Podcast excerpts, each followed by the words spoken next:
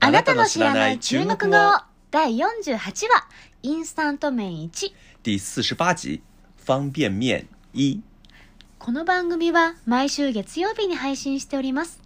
構成はニュースピックアップ本文今日の話題単語とフレーズ質問コーナーの5つですどうぞよろしくお願いいたします今日のニュースピックアップ今天的新闻精选，今日ピックアップするニュースはこちらです。さくらんぼを5日で3キロ食べた女性が中毒症状を起こし、病院へ搬送されました。はい、これはですね、1月24日に出たニュースですけれども、はい。旧正月皆さん、えーご存知の通り、今年は2月12ですかね、13ぐらいですかね、あの旧正月のはい。元旦なので、えー近づいてきてますね。はいな。ので中国では年を越すためのお土産を贈り合ったりする文化っていうのはあるんですよ。うーん。例えばですね、この重慶在住の女性王さんもはい。地元にに帰省する前にですね、はい友達から大きな段ボール、えー2箱分あのあのみかんをたくさん入れるサイズのあのでっかい段ボール箱ですけど、はい。その 2, 箱分ものえーさくらんぼをお土産としてもらいました、すごいですね。そうですね嬉しいですね。。はいいねまあ、これは美味しそうで、えーいいと思った王さんは、まあ、そのささくらんぼをきれいきれいに洗って袋に詰め替えました、はい。えーもちろんでっかい袋2つになってですねパンパンになってはい。えー汽車に、えー乗って帰るわけですから結構時間がかかるのでその道中で食べようと思ったわけですねあーはい。あのパクパクパクパクと あの汽車に乗ってる間とかずっと食べるんですあよーで地元に着いた後も時間があれば家で食べてはいあ。のとにかく食べまくりました、はい。まあ、中国人が大好きなあのひまわりの種を食べる感じでですねあああ、のひたすらそうですそうです食べてるんですねあ。のおやつですねずっと手にして食べてたんですよはい。はい、そしたら5日後約3キロぐらい、えー食べ終わった頃にですねはい。王さんが急にお腹が痛み出しな痛み出しましたはい。トイレに駆け込んだら、えー排泄物がほぼ真っ赤になってしまいま、あーなってましたねでその後も不通が続いて20回ぐらいトイレに行った後、はい。とうとう王さんは気絶してトイレで倒れてしまいましたあ病院に搬送され検査を受けた結果さくらんぼの過剰摂取による鉄中毒およびシアン化物中毒であることが判明しましたあ。はい。でおいこのお医者さんの、えーあまあ、によりますとですねさくらんぼっていうのは体にとって決して悪いものではありません鉄分を摂取したりとか、え血の巡りも良くなったりはい。美容にいいんですね、はい。しかし漢方の考え方で言うと陰と陽のこの陽の部分が強い食べ物なんですよ、うーん、用が強い。はい食べ過ぎはよくありませんえーさくらんぼだけでなく他の果物も食べ過ぎは良くないとのことでしたはい、というニュースですねそうですね。はい、でこのニュースを聞いてそんなこと当たり前やないかーって 多分日本人なら誰でも思うんでしょう思いね。ます。そうですね食べ過ぎは良くないってまあそりゃそうですよ。えーまあ、要はしょうもないニュースなんですよこれは、はあのい。しかしこの一見普通のニュースには実は中国の文化がてんこ盛りなんですよそうですか。それをご紹介したいと思います、はい。え3つありますね中国の文化3つ、えー中に盛り込んでます1つはですねはい。お贈り物の量これ凄まじいでしょあああ。の普段段ボール箱2箱ものあのさくらんぼをお送らないでしょそうですね。なんか大家族にだったらなんかまだですよわねかるけど、普通の人にねなんかお上品に一箱とか、まあ、はいまあでも木箱の中にはい綺麗に三あですよね三綺麗なのが三箱みたいな感うんじうんうんうんが、贈答用の,、ですよねあのちっあのちっちゃいあの箱ですよね、うん綺麗な箱に入って、そうそうそうそうそんな多分すごいゴロゴロと。はいみかんみたいに入ってるんですよねきっともうすごいですよね果物屋さんの仕入れみたいな話ですよねも うだってこの人大家族かどうかわかんないですけどふほとんど自分で食べてるんでしょそうですね、まあ、そんなに大家族じゃないってことでしょうねはいうん、まああの日本人だったらもうどう食べればいいんだよって話ですけど も、まあ、とにかくとにかく中国人はめちゃくちゃおく贈り物プレゼントとかうんお土産とか贈るんですよ。うーんあの日本だと気持ちが大事って言われてるんですけども、はい中国でも気持ちは大事大事です。はいでもそれを量で表します。へえわかりやすいですもんね量で気持ちを表すんですよ。うんあの私も小さい頃にあの日本人にはあまり嬉しくないジョークをあのよく聞かされたんですけれども何ですあかのこんな感じのジョークですね日本人がケチという話なんですけ ども、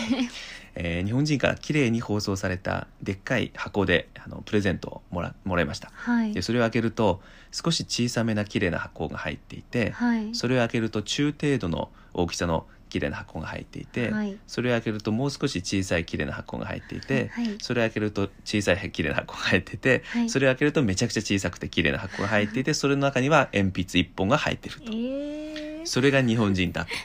マトリョーシカみたいですねまあそうですねでこんな感じのジョークを よく聞聞きましたよ私もうーんだまあかなり誇張はしてるんですけど要は要は言いたいのは我々中国人はもっとたくさん送るよということだと思いますうねんそうですね日本はそんなはいドーンってどっかどっかを送るんじゃなくて上品に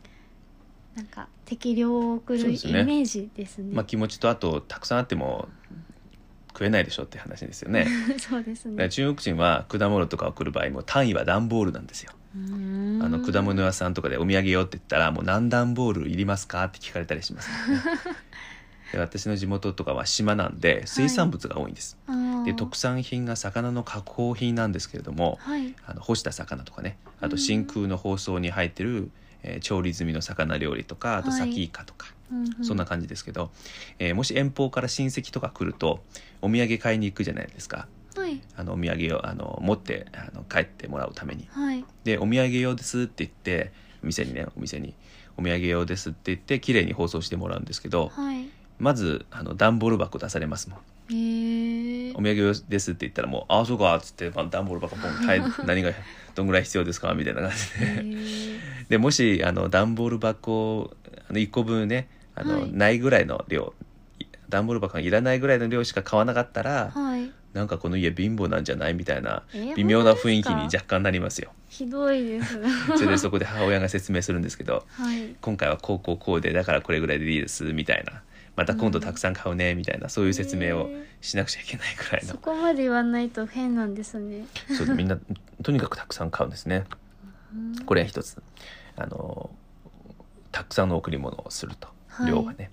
でもう一つ二つ目のあの文化これはあの食べ過ぎ文化ってどうでも言いましょうかおーとにかく中国人ってたくさん食べるんですねうんで今回特に言いたいのはこの果物とかおやつはいでこれに関してはねもう日本人が驚くぐらいの量を食べるんですそんもなうに常識がもう違います あの例えばですね日本人ならじゃあおやつにバナナ食べましょうた食べましょうって言ったらもうはい1本とか、まあ、せいぜい2本ぐらいじゃないですかそうですね。もう中国から1房まあ45本ぐらいは普通に食べますねえー、一人でですか1人ですよもちろん、はういーん みかんもう1袋から食べますからそう そう一個からじゃないんですねじゃないです1袋から食べますもう量がえぐいんですよおーお腹いっぱいになっちゃいますねなっちゃいますねなっちゃいますけど食べますねうんあの、まあ、大量消費してるから経済発展したんじゃないかと私も思うんですけどね、うはん日本人も昔ほらあのスーパーでマグロとか売ってたらあのめちゃくちゃ残るんですけどでも残った分のはい余剰ですけど、い、うんほら一応経済回してるんですよ捨てるんですけどね、ううんんみたいにあのたくさん消費するとなんか経済回すんでそれはそれででいい面もあるんじゃないかなと思うんですけどね。そうですねはい、でもう一つ、え3つ目のあの文化ポイントっていうんですか、はい中国の文化は、えーさくらんぼの話出てきたんですけれどもさくらんぼって最近大流行してるんですよ。えなんでこあこのここ数年でですこかこ12年23年ぐらいじゃないですかね大流行というよりはまあめちゃくちゃ話題に上ってます登ってます上ってます話題に上ってます。うんでなぜ話題に上ってるかというとあちなみにですねはいあのまずさくらんぼの中国語って皆さんご存知の方も、えーいらっしゃると思うんですけども、はいえっ、と「樱桃」って言うんですねさくらんぼうん「樱桃」えっ、と「桜に桃」って書いて「樱桃」はい「桜桃」って 「樱桃」ですねこれがさくらんぼの中国語ですけども、えー実はもう一つ言い方があってですねはい「車厘子」って言うんですようんチェリーズでこれは、えー、とチェリーの音訳、あー似てますねチェチェリーとチェリーズですねはいはいで樱桃とチェリーズでこれ違いが実はあってはい樱桃の方は、えーいわゆる国産の、まあうん、さくらんぼうんうんで、チューリーズは、えー輸入物の、えーなんだろう普通えー一般的にはももうちょっといいおあのお高級なチェリーみたいなーへ それをちチェリーズって言うんですねインタオとチェリーズ、はい、こういう違いがどうもあってですねで話題に上ってるのはこのチェリーズの方なんですよ、チェリーのうんもうちょっといいはいワンランク上の、えー品質のいいさくらんぼの方なんですけども、な、ぜ話題に上ってるかというとですね、うんえー2つ理由がありまして1つはまず、えーき根本的にですね中国人はそのチェリーについて美味しさその美味しさに気づき始めたおやっと というそうですやっとそうですやっえと前からあったんじゃないんですか前からありましたねなんか、えーどこでしたっけななんか一部の地域ではまあまあ食べられてました、まあもちろん国国国産のあのインタオの方なんですけどもはいさくらんぼの。で、えーこの輸入のうんチェリーはどうも結構美味しいらしいうんですけれど、も、その美味しさに、えー中国人が気づき始めたとはい、あの私が小さい頃、まあ、前25歳までに食べなかったことっていう回もやったんですけども、はいさくらんぼは食べなかったわけじゃないんですけど、はいもう本当に1回2回ぐらい12回ぐらいしか食べたことないですえ中国人生でですかそうです中国人生で嘘 それで、えーうちの母親はまああのす好きって言って食べちょちょこっと食べたんですけど、あーあのまあ、でまず出てきたことはほとんどなくて、そうなんですねそれからあの認識がもうなんかこう飾り物みたいな認識なんですよだからさくらんぼ食べるものじゃなくて飾るものっていう、飾るもの飾るものそう何に飾るんですかケーキとかですかねケーキうーんそうだですかからケーキの上に乗っててあのメリークリス、まあメリークリスじゃないですけどまあ何でもいいわハハッピーバースデーにしようか、はいハッピーバースデーのこう紙のプレートとか置いてるじゃないですか、うんでその横に例えばチェリーが置いてあるとしたらじゃあ食べましょうってなったらその紙のプレートとチェリーを捨てて、えーの残りを食べるんですもよったいないそれぐらいちょっとうちは特別なのかもしれないですけどそれぐらいまあさくらんぼとかチェリーは、えー食べ物って感じがあんまなかったしなくてまあみんなその受け入れて慣れてなかったというか慣れてなかったっていうかあんまり見なかったしね、うんという感じだったんですだけれどもこの10年ぐらいはだんだんとみんな、えー馴染んできたはいそして身輸近入になっのたそうです輸入のチェリーの方もどんどん入ってきてうんあみんな美味しいという美味しさに気づき始めたというのはまずあると思いますね。はいそれからもう一つ理由があってそれはあの輸入のこのチェリーの方チェリーズの方これ高いんですよ。あでお値段が高い。お値段高いと、まあ、別にいいことはないあんまないんですけど、あはいえーネタにされますネタ簡単に言うと。 うん高いとあの買うのにまあお金かかるわけですよ、はいで普段しょっちゅう食べられるわけではないとはいそうするとしょっちゅう食べられる人ってこれはお金持ちだとああいうことでチェリーフリーという言葉が誕生したわけですねチェリーフリーチェリーズ自由という言葉があるんですけどもそのままなんですよ、うんチェリーズに自由って書いてチェリーフリーうんでチェリーズ自由チェリーフリーどういう意味かというとつまりあのチェリーを思う存分買える とチェリー放題って言ってたんだけど、まあ、チェリーフリーみたいなはああの要は自分の収入などなどあんまり考える必要なく自分の生計を考える必要なく、もう自由にチェリーが買えるぐらいの収入があるといううーん俺はチェリーフリーだぜみたいなそうそうそうそうそうえそうなんですかお前の収入はどんぐらいだ俺はチェリーフリーレベルだみたいなおすごいなみたいな、面白い言い方しますね そうそうチェリーズ強いっていう言い方まああのうんこれがいい文そのなんだろういいなあーなんだ言い方どうかどうかちょっと分かんないですけど、まあ、はい一つのみんなネネタにされまくってうるーん話題としてこのチェリーチェリーがすごく話題に上っているとほいうところですね。えーいろんななんとかフリーあるんですよ実はなんとか通用って、まあ、チェリーフリーも結構高いランクなんです よ。あの初処方的にだとなんだろう、え5段なんか15段階ぐらいあって、そんなにあるんですかはい、一番上はなんか家フリーみたいな。家たくいくらでも買えますそっうてそうそうそうその下の方はなんか服服フリーとかあチェリーフリーと同程度になんかカバンフリーとかもあったんですよカバンフリーってすごい高いんじゃなあいカかと思バンの方うんですよが高いへでもチェリーってものすごく高いらしいんですよこのチェリーズえ日本より高いんですかね、あそれはちょっと比べなかったですなんか1キロは前売ってたのは1キロえっ、と100元ぐらいだったから1500円かえ1 1キロが1500 1500円円は安いと思うかもしれないですけど、はいまあ中国は地域あの日本の方はやっぱり収入まだ少し高いんで、うんあのエリアによってははい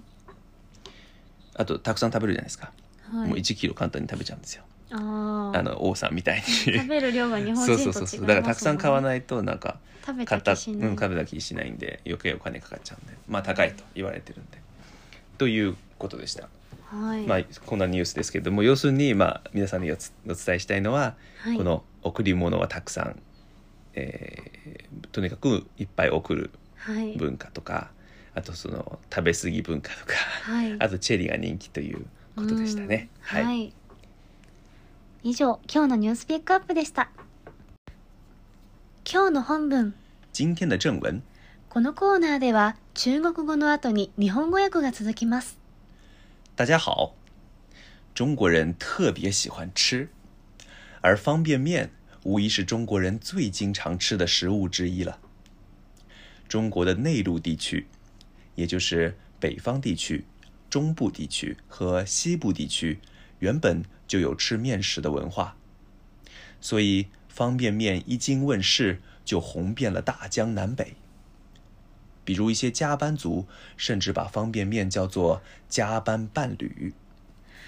こんにちは中国人は食べるのが大好きです中でもインスタントラーメンは間違いなく中国人が一番食べているものの一つです内陸部つまり北部中部西部には昔からそれぞれ麺を食べる文化があります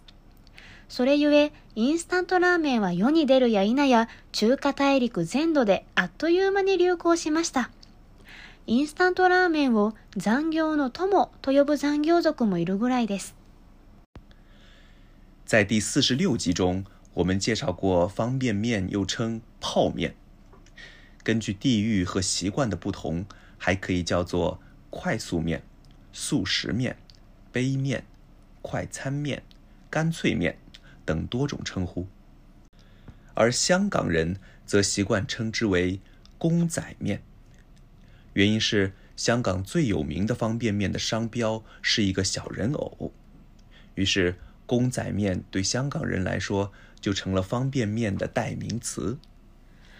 第46話ではインスタントラーメンの様々な呼び方についてご紹介しました。地域によって呼び方が異なることもあります。例えば香港人は人形麺と呼びます。香港で一番有名なインスタントラーメンのブランドマークが小さな人形であることから人形麺がインスタントラーメンの代名詞になったそうです。大家都知道，现代的方便面是日本日清食品的创始人，出生在台湾的安藤百福发明的。他在1958年发明的鸡汤拉面是世界上最早的方便面产品。不过，其实在古代就有好几种有关方便面起源的说法。ご存知の通り、現在一般的に食べられているインスタントラーメンの発明者は、日清食品の創始者、台湾出身の安藤桃福という人物です。彼が1958年に発明したチキンラーメンは、世界初のインスタント麺商品です。しかし古代にもインスタント麺の起源にまつわる説がいくつかあるのです。比如公元前二百零五年的西汉时代，后来的汉国大将军韩信带兵十万进攻西魏。为了解决行军时的兵粮的问题，韩信发明了这样一种面食。他首先命人将荞麦粉和麦粉揉在一起，煮成八成熟的大面饼，然后将面饼切成宽条，随身携带。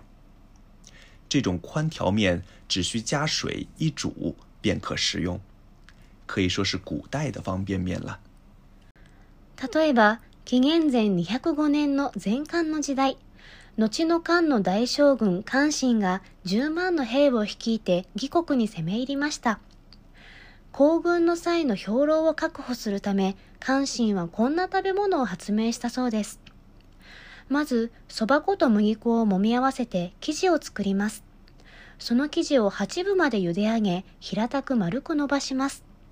そして幅広に切り、持ち運べるようにしました。この平べったい麺は水で少し煮るだけで食べられるという点で古代のインスタントラーメンと言えます。另外，在世界的很多地方都有将煮熟的面条油炸后佐以汤汁的料理，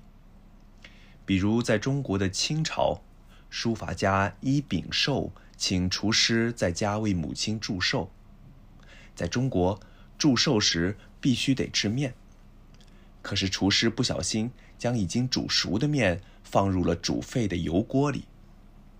没办法，厨师不得不配上汤后，把这个油炸过的面端了上来。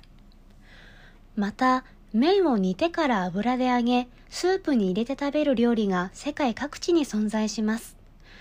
例えば中国の秦の時代では、伊平寿という書道家が母親の誕生日祝いにシェフに料理を振る舞ってもらいました。中国ではお年寄りの誕生日祝いに麺を食べる風習があります。しかしシェフは煮終えた麺をうっかり煮えたぎった油に入れてしまいました。仕方なくシェフはこの揚げた麺をスープに入れて出しました。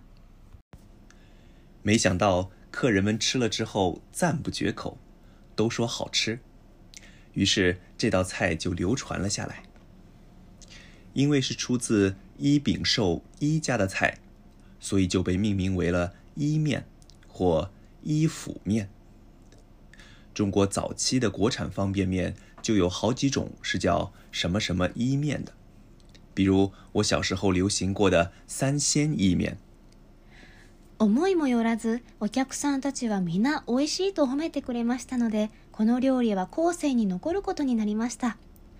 伊平寿の家、つまり池で誕生した料理なので、イメンあるいはイケメンと名付けられました。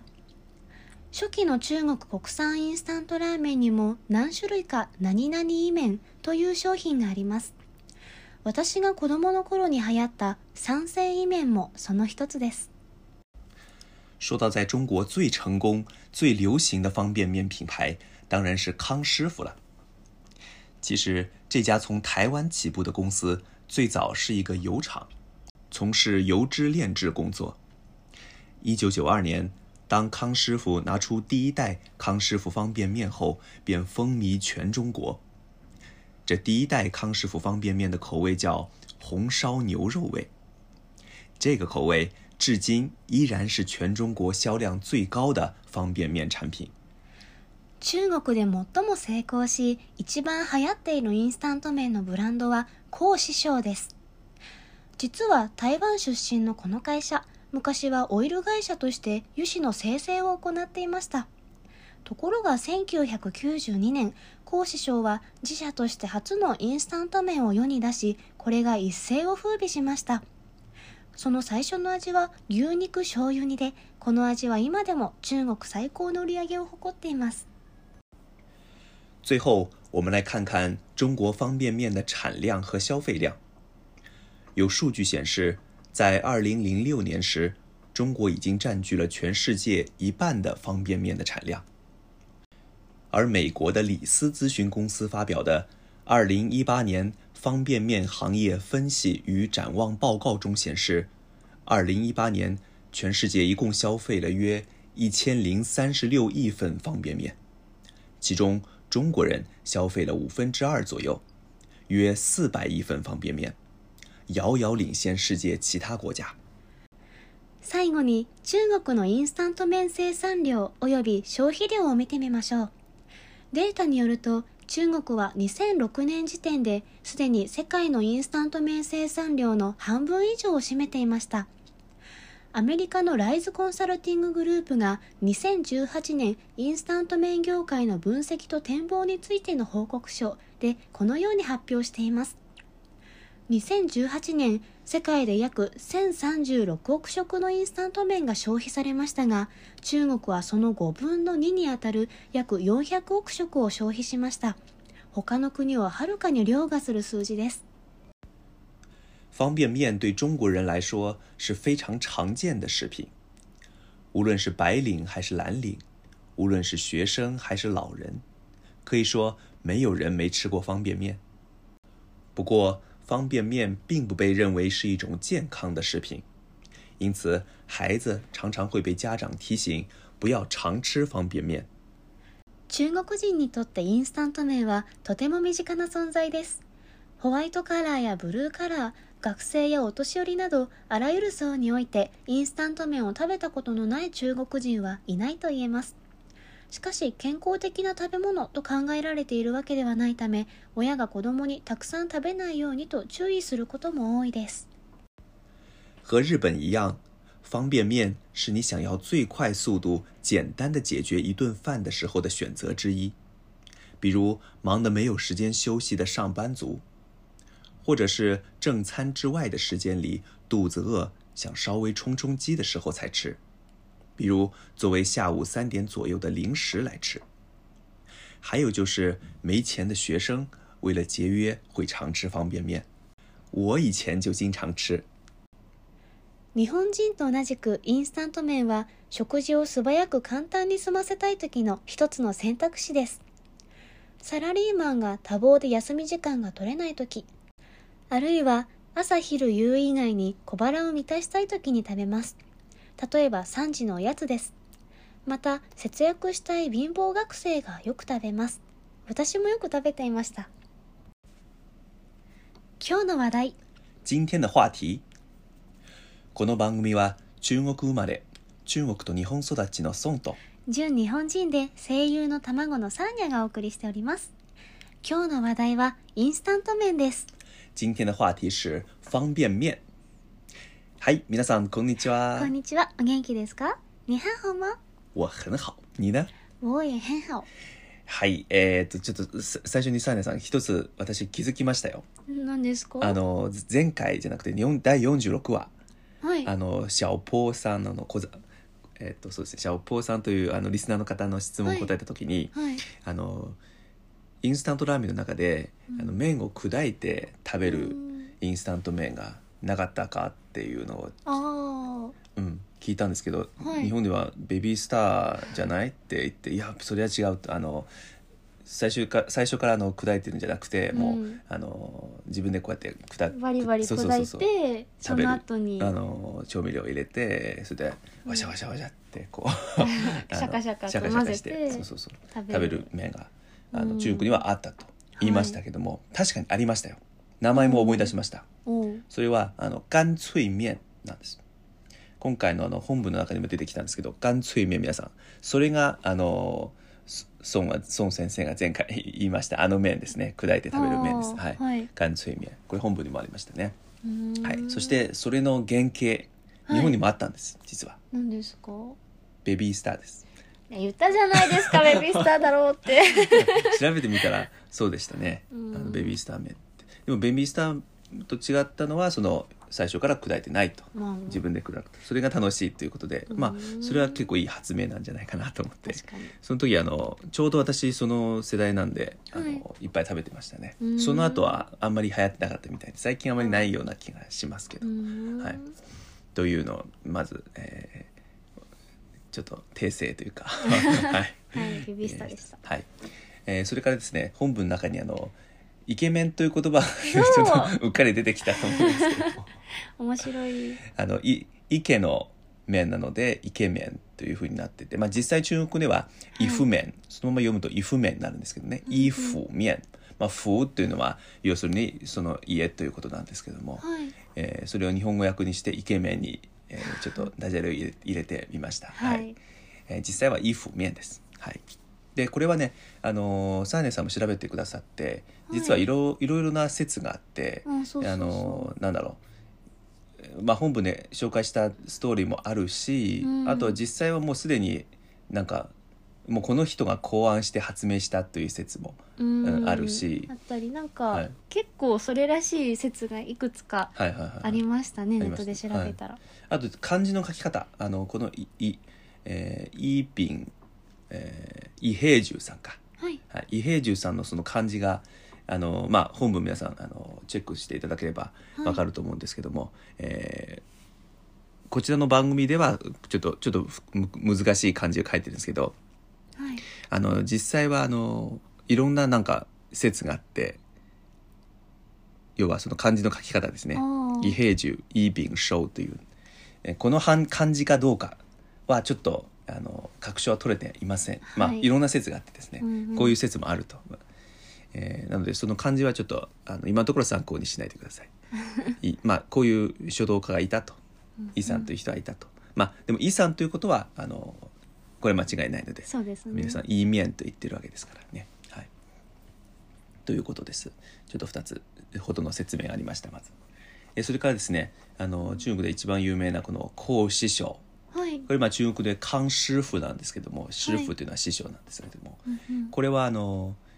えー一番圧倒的に一番有名なインスタントラーメンで。日日本というとその札幌一番とか日日清ラーメンとかそういう感じの麺で、ええーもうは監修府圧倒的に、えー一番でもうみんな知ってるんですね。い、で皆さんこの講師譜というのをじゃあ Google でもいいですけども入れて調べていただくと、はいあの赤い、えー包装の麺がこう出てくるんですよ。うんカップ麺で赤い包装になっててそれがあの紅焼き牛肉麺って書いててですねうん「本烧牛肉麺」って書いててそれがかの有名な中国で一番売り上げている、えーインスタント麺の味ですね、えーうん牛肉醤油に、美味しそうですね。。そうですすそうですでそれがえーそのどこまで、えー中国でえー有名かというとですねはい。あのホテルに置いてるんですよ普通にへえ、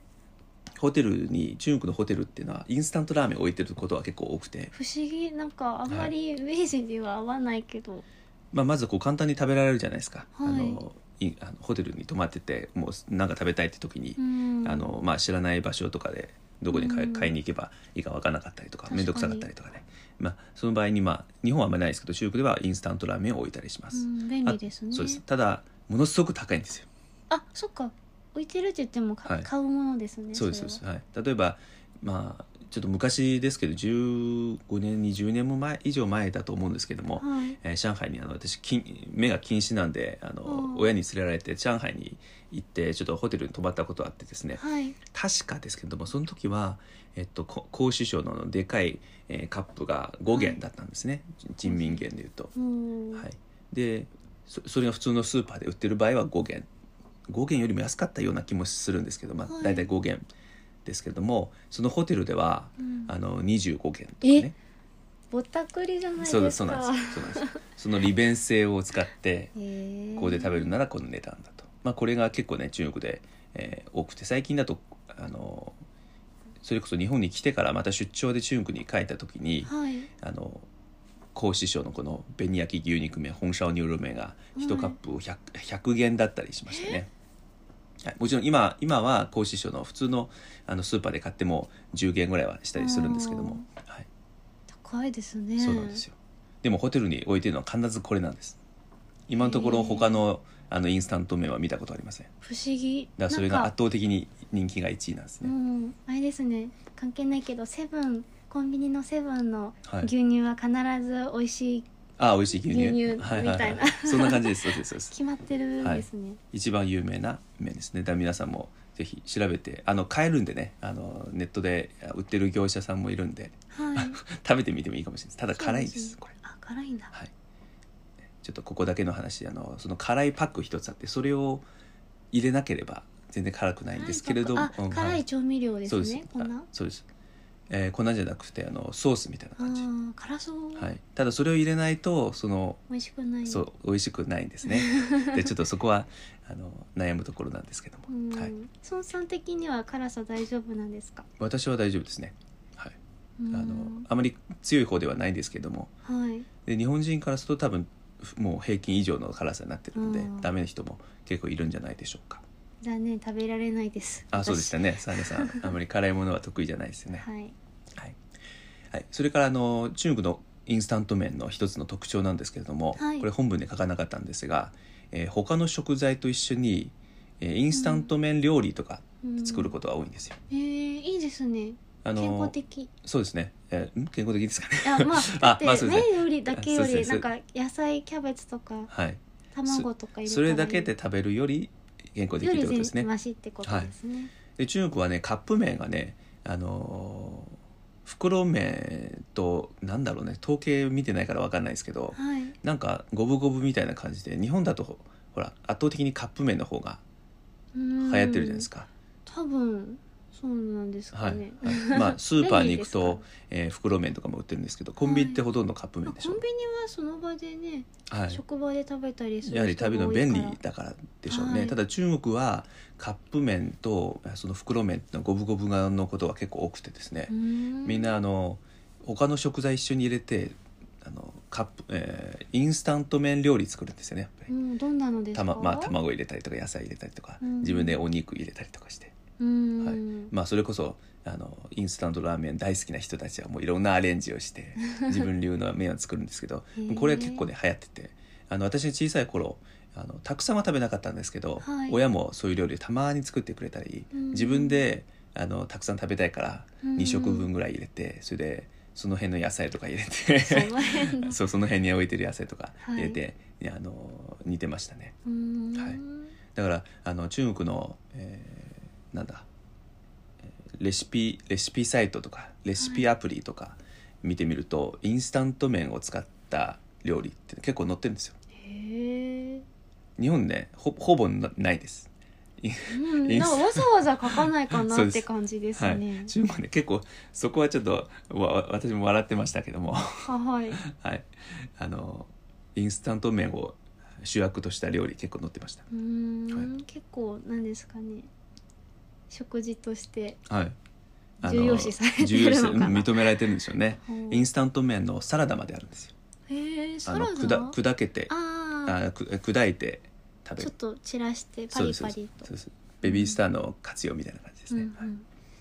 あのこの1話上げるときにちょっといくつか有名なインスタント麺の写真を載せますのではい皆さんあの確認確認というかあこういうもんかっていう感じで見ていうんただければと思いますけれども、はいあの孔子孔子匠の、えー、紅焼き本社牛肉麺ですねあの、うん牛肉醤油煮の写真もそうですけどあとはですねあの特に有名でおすすめしたいのははいあの孔子匠に次いで2番目の、えーブランド売り上げ高いブランドというのは統一って言って統一統一あのどこどこ国を統一しましたの統一あ。ーはいはい、これのあの老炭酸菜牛肉麺っていうのがあってですねうんこれはあの、えーこれも牛肉麺なんですけども、はいえっと、えー何何でしたっけ酸っぱいな高菜高菜そうですねちょちょっと、えーちょっと酸っぱ辛ぐらいのちょっ とつけつけたあのあまあ、高菜をどんどんつけてるんです漬物みたいなそうです漬物の、えー、山菜麺っていう、うんサンラータン麺ってあるじゃないですかあの酸っぱい麺の。あちょっとあんまり 詳しくああないはですいはけい、どあの中華料理屋さんが結構あってねサンラータンメンのサン酸っぱい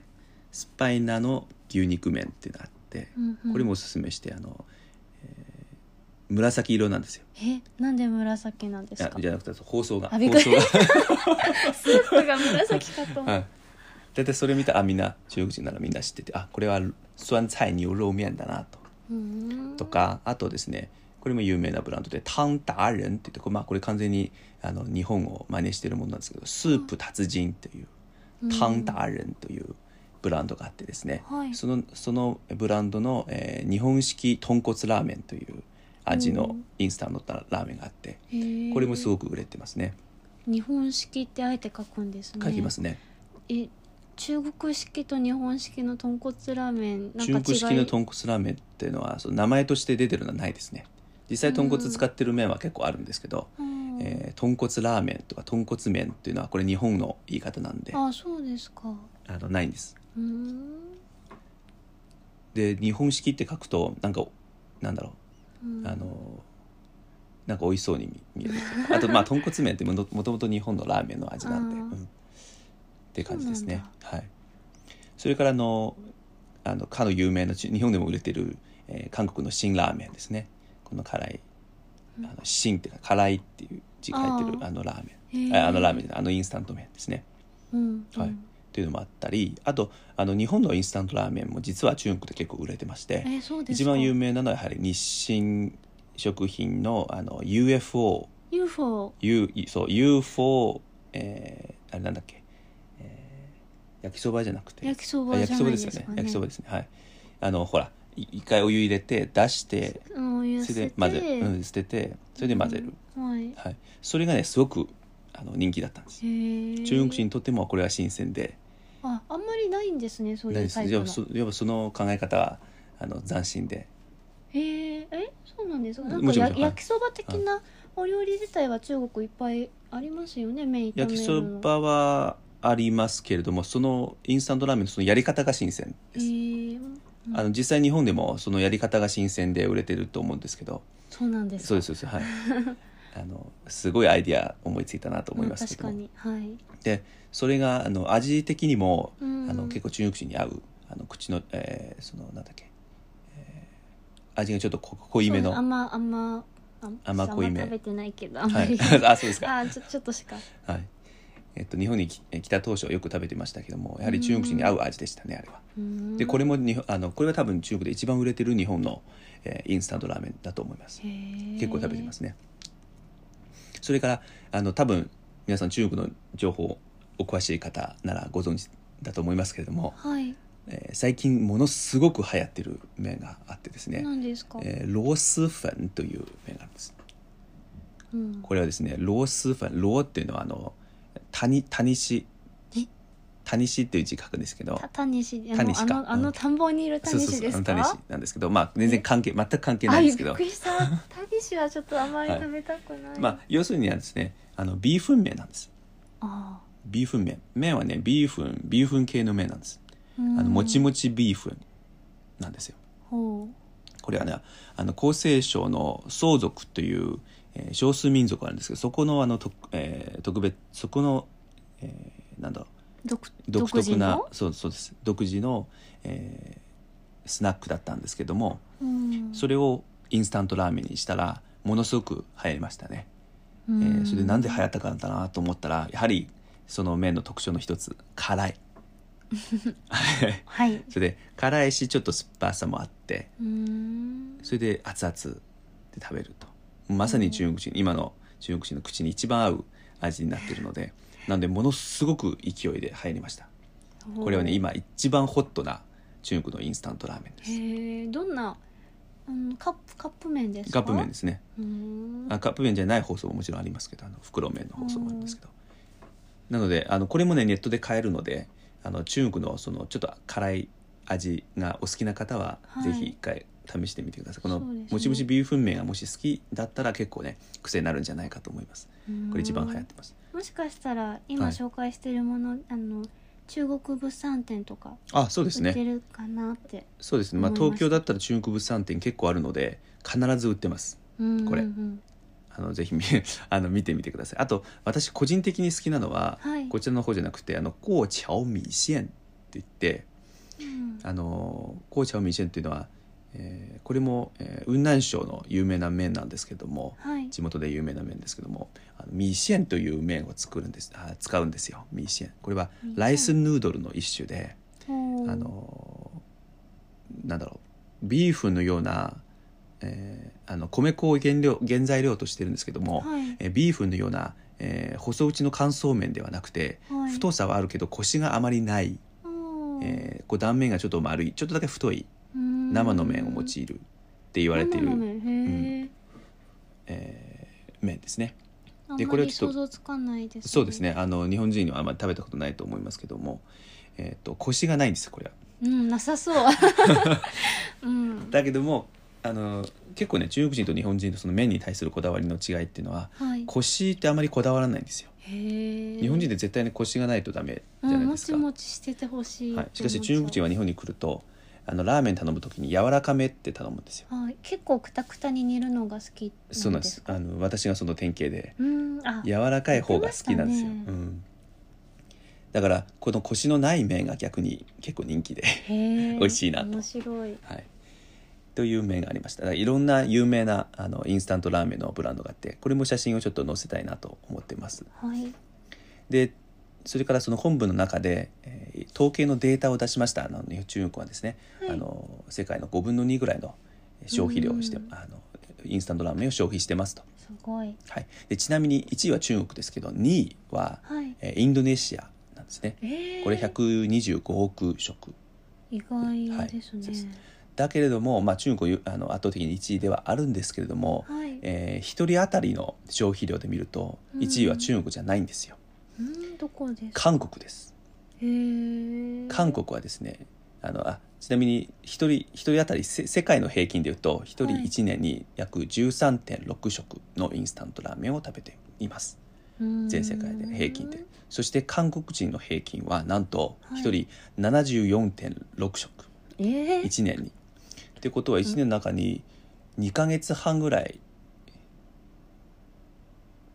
7 70 1日1食って言ったら7な、えー、と2ヶ月半ぐらい毎日1すご食い。インスタントラーメン食べてるそんなとにいう統計になっってしまいます。え、なんか意外ですね。うん。ちょっと私も韓国文化あまり詳しくないですけどあの私も辛ラーメンを生み出してるぐらいですからうん結。構食べてるんじゃないかなと。そうなんですよ、思いますねなんか、まあ、東京のなんか韓国系のはい、グッズとかはいなんかコスメとか売ってるところに結構、なんだ袋麺カップ麺とかあがー売そっかっててっていうのはなんか見たけどそんなに食べてるとは知りませんでした、あー私も新大久保とか行く時たまにはあ見かけますねなんかすごい麺がいっぱいいろんな種類が置いてたりとかして、うんものすごくく安くてしかもうーん、なんか結構美容系にかなんだろう感度あはがい高いからはい意外な気もしますあね、ーはいはいはいまあそうですね食べてなさそうというイメージですか、うんなるほど、ははいいでちなみに、まあ、この、えー平均消費量1位が韓国で2位があのベトナムとそれからへーネパールなんですよだから、うんあのアジアがねすごく食べてるんですインスタント麺そうですねイはいンドネシア、そうですねうんうんそれでまあえっ、とこのインス、えー、と統計データのその最後にですねはいこのような展望を、えー書いてるんですよ。うんえっ、とインスタントラーメン中国のインスタントラーメンっていうのは、はいここ、えー、45年ぐらいに1回ちょっと落ち込んでるんです。消費量とかへーなんででしょなうぜかというとあの、えー出前がすごく流行っててあー出前の方があのシェアを奪ってたんですね。うーんだけれども、えーインスタントラーメンこれからどんどんあのこのロース粉あロース粉という、えーすごいスター商品が出出ることによって、はいやはりあのブランド力が上がっていてそれからあのいわゆる時間がないから食べるんじゃなくて、はいもっと高品質なものを作るようになっていくと、うんえーこれからはまたもう一回上がるんじゃないかとうん予測されてますね。へーただの簡単なそうですそうです適当な食事ではなくて、自分から食べたいなって思ってそうなんですあの高級インスタント麺がこれから出るんじゃないかとうんうん予測していますね、実際このロースーフン本当にすごくてみんなもうあの3食はロースーフンみたいな、えひーたすら出てきてるからあのもうハマっちゃってるんですね食べてみたいですうねんそこまで言われそうですたらね でえっ、と第46話の時のあのシャオポー様のご質問へのあの回答の続きなんですけども、はいまあ、そもそもこの1話はあのシャオポー様のご質問から出てきた1話なんですけどそうはいはいえーっとシャオポー様の質問はですね、えー中国ではインスタント麺はよく食べられていますか中国ではインスタント麺がどのような存在なのか日本人にとっての、えー価値観と違いがあれば教えていただきたいですという質問があったんですけども、まあ、よく食べれてるよよく食べられているということは、まあ、本文で言いました、はいそして、まあ、どのような存在と価値観については最後の、え2つの段落で紹介しました、はいで大体日本と似たような感じですねそうですねはい同じだなって思いました、そうですねあと違うのはあのアレンジが多いとあの、うんうん他の食材入れて、えーインスタント麺料理を作ると、うんうん、それからいろんな味があるんですね味が多いという特うに、んレパートリーがいっぱいあるんです、ね、ものすごく多いですねはいどんなのがありますかね、あえっとね、えーいわゆる中華料理っていろんな料理あるじゃないですか、うそんの麻婆豆腐とかそれえあるんですか例えば要は中華料理の名前多分100個200個ぐらい、はいあの日本人でも言えるものは結構あると思うんですけど、うんその一つ一つの味で一つ作れるんですよへえ面白いだからこのかあの孔師匠の、えー、本烧牛肉麺紅焼き牛肉麺もそうなんですよ、うーんこれも一つの中華料理なんです、ははい、それから私のふるさとだと、えー、浙江省に広州があってそこにあのはい西湖っていう西の湖という有名な湖があってあそこの、うんうんえーそのエリアで有名なあの、えーうん醋油があるんです炭醋油があってうんそれはあの、えー甘酸っぱい甘酸っぱい甘酸っぱい魚のあんかけってある料理があるんですよよ。はい。それの味のインスタントラーメンなんですええー。うん。おあおお魚入ってるんでおすか。酒入ってないです入ってな入ってないでいすけど。入ってないですけど、まあ、まあ魚粉だろうね魚粉とうかんまあそういう海鮮味をちょっと出すみたいへえ。工夫はしてると思うんですけど面白いな。はあいなで中華料理例えば麻婆豆腐味の麺もあるんですよありますよ、ん。はいそれ気にかならりますトねンポーロー味とかもね美味しそう。はいえ、いろいろ食べ比べてみたいです。そうですね。 味がすごく多いとうんそし、てまあいろんな人に食べられていて本当にあの身近な存在になっているとんいうの。が、まあえー答えになりますね。はい。はい、えなんかサーニャさんなんか質問あるんでしたっけああ、そうですね。いや、まあ、今の質問とかぶっちゃうんですけあそうど。ではすい、孫さんはなんはかいよく。中国にいる時に朝ごはんとして麺を好きで食べてたってかはいそうなんですよね。そうですそうですん、で、まあ、それくらい中国ではうんいろんなラーメンかラーメン的な麺類が食べられていると思うんですけど、はい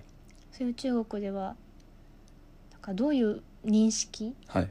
インスタントラーメンの認識